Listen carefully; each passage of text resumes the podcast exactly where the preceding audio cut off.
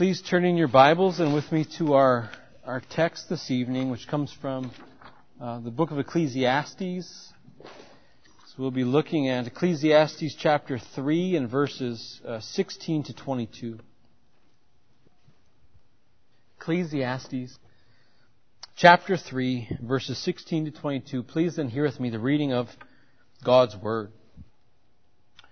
Moreover, I saw under the sun that in the place of justice, even there was wickedness.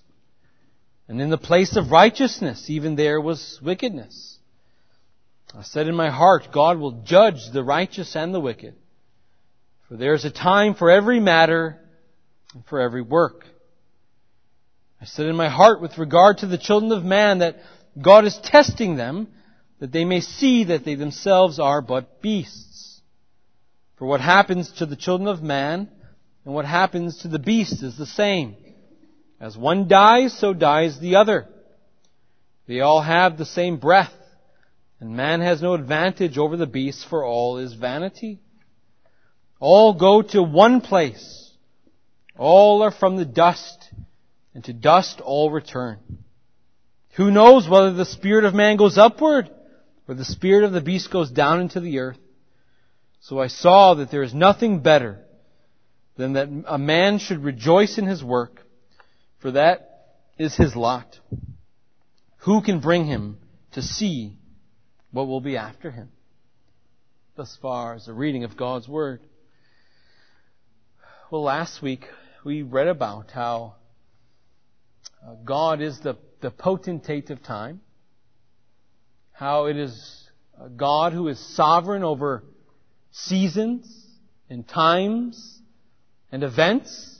We read about how, how God right now, and in the heavens, above the heavens, above the sun, right, governs and directs and guides all things that is happening under the sun. And when we see time in this way, I think we can understand then why Solomon said what he said last week, which was that God makes everything beautiful in its own time. Because even in times that from below seem bad, perhaps because we suffer, or because of loss, or because of pain, right? Even in those times, right? Things are, are much easier to be understood when we know that, that time, and our time, right, is in the hands of a good God who works all things out for His glory and for the good of His people. And so in light of that, although we may suffer discomfort sometimes in our lives, uh, we know that God's way, whatever it is we're going through, is the best way. Right? That's why one day, as we look back at the at time, right, we'll say, God was wonderful.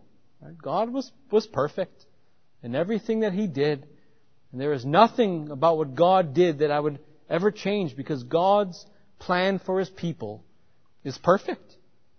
In fact, brothers and sisters, what, what God is doing in time right now is shaping us for something far greater. Right? Shaping us for something far greater than what we experience here today. And that greater thing that God has uh, created us for is something He has made us curious about, hasn't He? Remember we said last week that, that Solomon said that, that God put eternity in the heart of man. Right? He put eternity in the heart of man. Right? He made man know that they were created for something greater than what is under the sun. And He did it. He put it into their heart that they might search this thing out. That we would go looking for it. Perhaps they would lead us to, to God found only through His Son, Jesus Christ.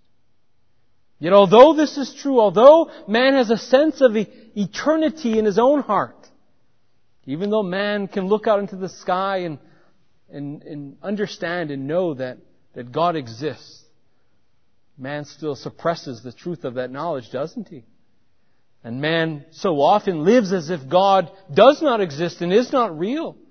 Right? There's a wickedness, isn't there, that really characterizes man's existence. And much of that has to do with the stubbornness of the human heart. What does man say? I will not believe what I cannot see. I will not believe what I can't perceive with my senses to be true. And so instead of believing in God and trusting in His Word and placing your trust and your faith in His Son and, and loving God and loving neighbor and obeying your conscience that bears witness to you and excuses or accuses you.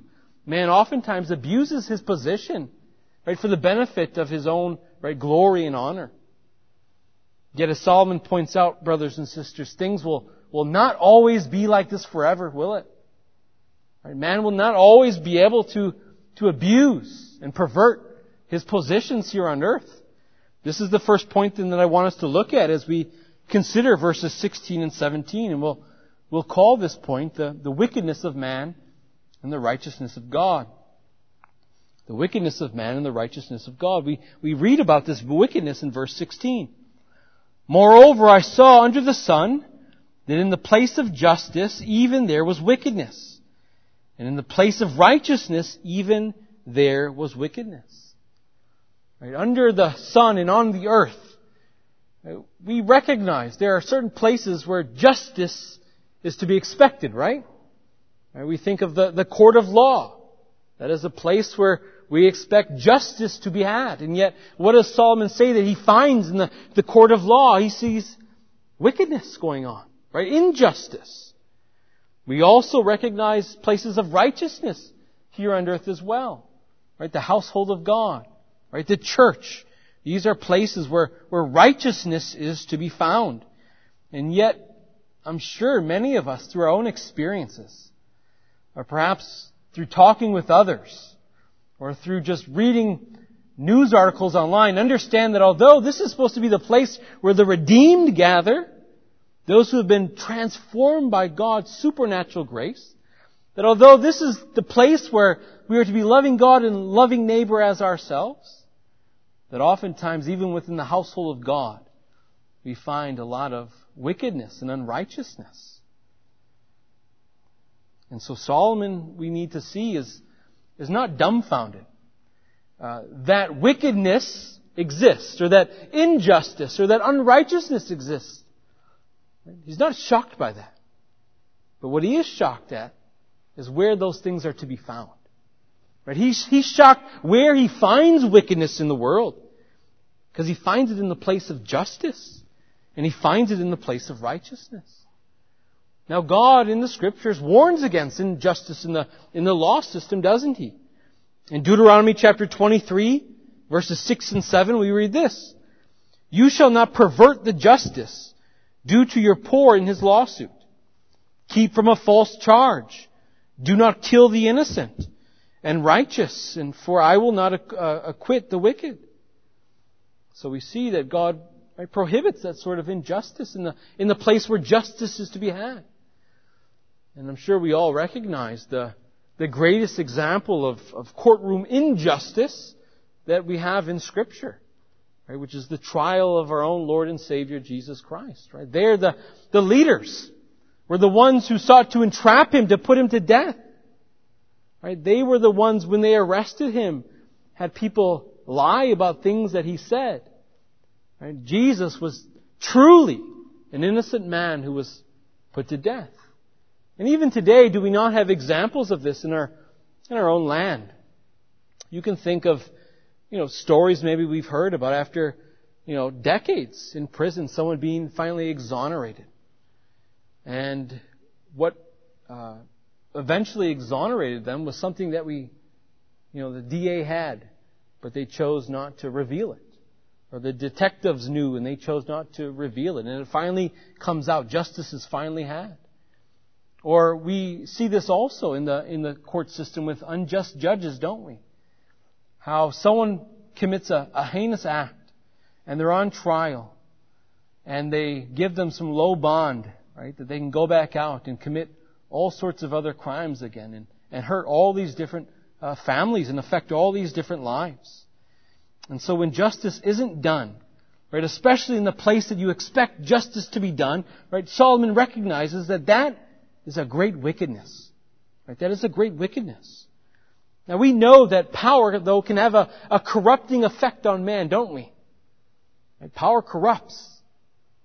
Or it can corrupt. And oftentimes people, because they believe that they're, that they are good naturally, uh, say, well, if I was in a position of authority, if I was in a position of power, I would act justly. But nobody knows what's in their heart until they are placed in that situation and they are approached with that temptation and they are swept up in that temptation and all of a sudden they do the very things they said they would never do. Because being placed and giving those opportunities, all of a sudden what happens? It unearths man's sinful capabilities that is in his heart. Right? We see this with the leaders in the temple, don't we? And we see that, that unrighteousness and the wickedness in the hearts of, of those who were supposed to be leading the temple, which was to be what? A place of, of righteousness. Remember that as Jesus entered Jerusalem during the, the feast of the Passover in John chapter 2, what are we told he did? He, he used a, a whip of cords, right, and drove people out of the temple. Why? Because they had turned the house of the Lord into a, a house of trade. Now I'm sure all of those leaders in the temple did not grow up thinking that they were capable of desecrating God's temple in that way, but when provided the opportunity, it unearthed their sinful heart's capabilities. Right? Sadly, there are many ministers who are guilty of the same thing today, are they not? Where they use the church to build their wealth. They steal from God's people. They lie to God's people. They, they cheat God's people. And all of these people, I'm sure, would would have told you. Those are things they never would have expected themselves to be able to do prior to having that position of authority and power.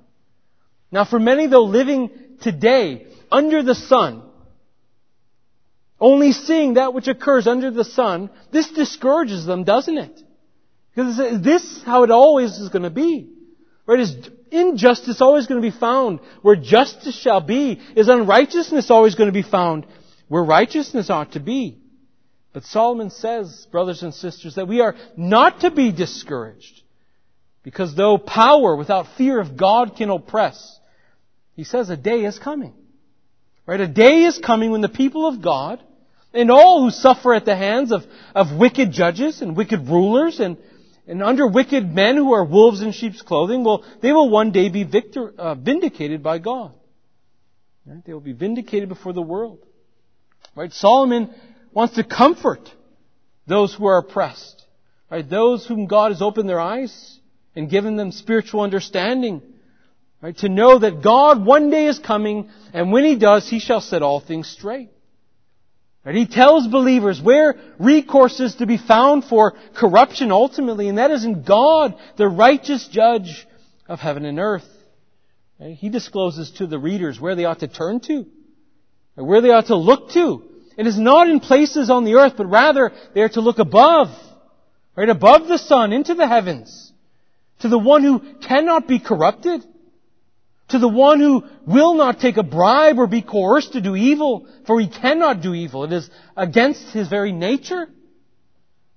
This is what we read then in verse 17. I said in my heart, God will judge the righteous and the wicked, for there is a time for every matter and for every work. So Solomon recognizes there's a time when the, the right ruler, sovereign God Almighty, will return to judge all men with utter and perfect justice. And for those who have done injustice, they will receive their just recompense. And for those who have been made righteous, not because of anything they have done, but by Christ Himself, they will receive their reward. Also consider this. Now, perhaps in our own nation, this isn't something that we have to worry too much about.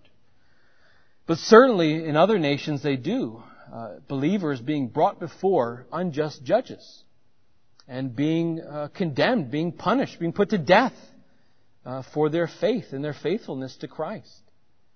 Uh, for those people, and for us, if anything like that ever shall come to our own nation and state, uh, we are to remember that Jesus Christ our Lord once stood before an unjust judge. And we are to remember that the unjust judge does not get the final say. But rather God does. And He will come and He will rejudge. And He will declare the innocence and guilt of all men with perfect justice. Now one of the problems today though with the abuse of power and the lack of acknowledgement over our, our wickedness is, is that too few a people consider their own condition. Right? Too few of people stop to, to think about themselves. And so what does God do? Well, we're told by Solomon that he tests them. Right? He tests them so that they might see their own vileness. Right? Look at what Solomon goes on to say in verse 18. I said in my heart with regard to the children of man that God is testing them, that they may see that they themselves are but beasts.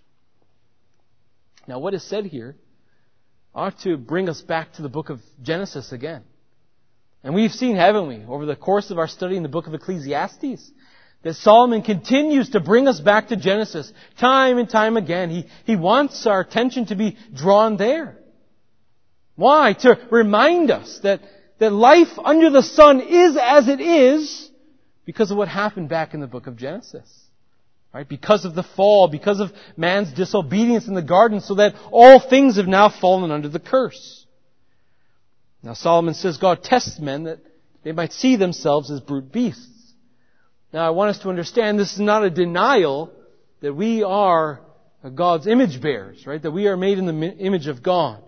But look at what he's saying, starting at verse 19. For what happens to the children of man? And what happens to the beast is the same. As one dies, so dies the other. They all have the same breath, and man has no advantage over the beast for all his vanity. All go to one place, all are from the dust, and to dust they shall return. Here's our second and our final point, which we'll call the mortality of man. The mortality of man. Now here's Solomon's point. It's look at everything that God has made man capable of doing. It far exceeds the beast, does it not? Right? It is man who is the pinnacle of God's creation. It is man who is created after the image of God. It is man who walked and talked with him in the garden. It is to man that the scriptures were given.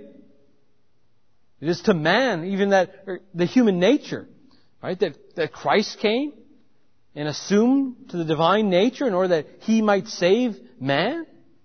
And even though we have all those advantages, we are no better off than the beasts. In the sense that what? We die. Just like the beasts. And our bodies go right into the ground just like the beasts. And so in this sense, we are beasts. Right? In this sense, we are beasts. Because man and beast are both finite creatures. When we die, our flesh both goes into the ground and is buried and returns to the dust. But what does this remind us of? Right? The curse, doesn't it? It draws our minds back to Genesis 3:19. That revelation that God gave to Adam, where he says this, by the sweat of your face you shall eat bread till you return to the ground, for out of it you were taken, for you are dust, and to dust you shall return. And nothing has changed over time, has it? Nothing has changed over time. Every generation after Adam, no matter how smart we think we get, no matter how much use of technology and science and medicine we advance in and think that we have progressed in, the same thing happens whether you are wise or foolish, rich or poor, a hard worker or lazy. You die. You die and your, and your body returns to the dust. That's why Solomon can say, as he's been saying throughout the book of Ecclesiastes, that this too is vanity. Because our lives are short lived on this earth, and then we die and we go into the ground alongside beasts. Now what to make of verse 21 though? He says this, who knows whether the spirit of man goes upward and the spirit of the beast goes down into the earth? Now, I want us to see that Solomon obviously is not, is not questioning the afterlife. He just, he just said a few verses ago that, that God eventually is going to come and, and judge all things again, didn't he? So Solomon is not denying the afterlife. And so remember what Solomon is talking about here. He's talking about life lived under the sun. Right? Life lived under the sun. And so human, as human beings, if a believer dies and an unbeliever dies, can you tell where their soul goes? You don't see the, the soul of the believer rise and the spirit of the unbeliever descend, do you? So this is what he's talking about. Life lived under the sun. What it is we can see. You cannot see one ascend to the heavens and one descend to the earth. And because of this, right, because so many people walk by sight and not by faith, they believe then that man has no real preeminence over the beast. And for this reason, and out of the abundance of the wickedness of the heart of man then, what do they say? Well, I'll just live like a beast then, don't they? And so they live with these unbridled passions. They let them loose. And they live out of control, right? With no self-control at all. They allow those sinful lusts to burn like an animal, unable to control themselves. And in addition to this point of view of life and death, they also find it quite easy to do what? To, to act beastly towards others, don't they? As, act beastly towards their, their fellow man. Only concerned with themselves, believing what? Only the strong survive. Right? It's a, it's a dog-eat-dog world out there. But look at what Solomon's response is. It's not as what some of us might think. Look at verse 22. So I saw that there is nothing better than to, that a man should rejoice in his work, for that is his lot. Who can bring him to see what will be after him? So it's interesting, isn't it? That, that after Solomon says all these things, he doesn't then say, well, we should just sulk, right? And that now we should just pout about it. But rather he says, it should cause us to rejoice in the work that God has given to us in this life. Right? Whatever you have, brothers and sisters, in this life is your allotment by God to enjoy. And so we are to enjoy it with thanksgiving and cheerfulness and contentment, knowing that one day we shall die and be taken out of the world and never enjoy those things again. But when you are taken out of the world, the question is, where shall your soul go? When you are taken out of this world, will your soul ascend to the heavenlies? Or will it descend to the bottomless pit, awaiting the final judgment? Because although in one way we are like finite, brute beasts, in many other ways we are not. It is we who will stand before Almighty God on the judgment day. It is we who have to give an account for everything that we have ever done. And so we might not be able to see our souls ascend or see souls descend, but we certainly know that they will do that. And we know that because Scripture reveals that to us. And through sin, every single one of us was on a collision course. Right? Our souls were on the collision course to, to eternal hellfire. As we all sinned and as we all fell short of the glory of God, but Jesus came into the world to do what? To be a hope for sinners. Right? He came to the world to be a hope for sinners. And if Jesus is your hope, brothers and sisters, then let us live in light of that hope. Right? Let us live then and see living is for Christ and, and dying is for gain. Right? Let us see now that our lives are to be lived by walking in faith and by trusting in God and His promises to His people. But for those of you here who have yet to lay hold to Christ by faith, that final question that Solomon asks at the, at the end of verse 22, who can bring him to see what will be after him? The answer is God. The answer is God. Right? The one who all alone are answerable to. And so instead of living like a beast, right, look to God who created you after His image, right? Respond to the gospel with faith and repentance. And then you too can be assured with the rest of God's people that no matter what our allotment might be in this world, right, no matter what might happen to us in this world, that we can rest assured in the end when all is said and done, that the God of heaven and earth will indeed do what is right. And in that, brothers and sisters, we may rejoice. Let us pray.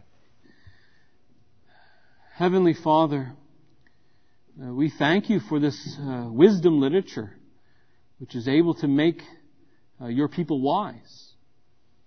Uh, we pray, Lord, that you would impress these truths upon our hearts and our minds. Uh, that you would cause us to see the uh, the need for Christ and to trust in Him as the hope for sinners, as, as He alone provides us the means of escape and He alone provides for us what we need for our soul to, to ascend one day in which we die. We pray, Lord, likewise then, in light of the fact that as we die, our, our bodies will go into the ground like the, like the beast of the earth. We ask, Lord, that you would cause us to simply work out our salvation with fear and trembling, that you would uh, enable us to uh, do all of the work that God has given us to do uh, with cheerfulness and contentment, realizing that we are, are here for a short time, right? That our lives are, are like a vapor, like a mist. We're, we're here one day and gone the next. And so, Lord, empower us, strengthen us. Uh, may the Holy Spirit encourage us uh, to live in, in light of that reality to the praise and glory of your name. And it's in Christ's name that we pray these things. Amen.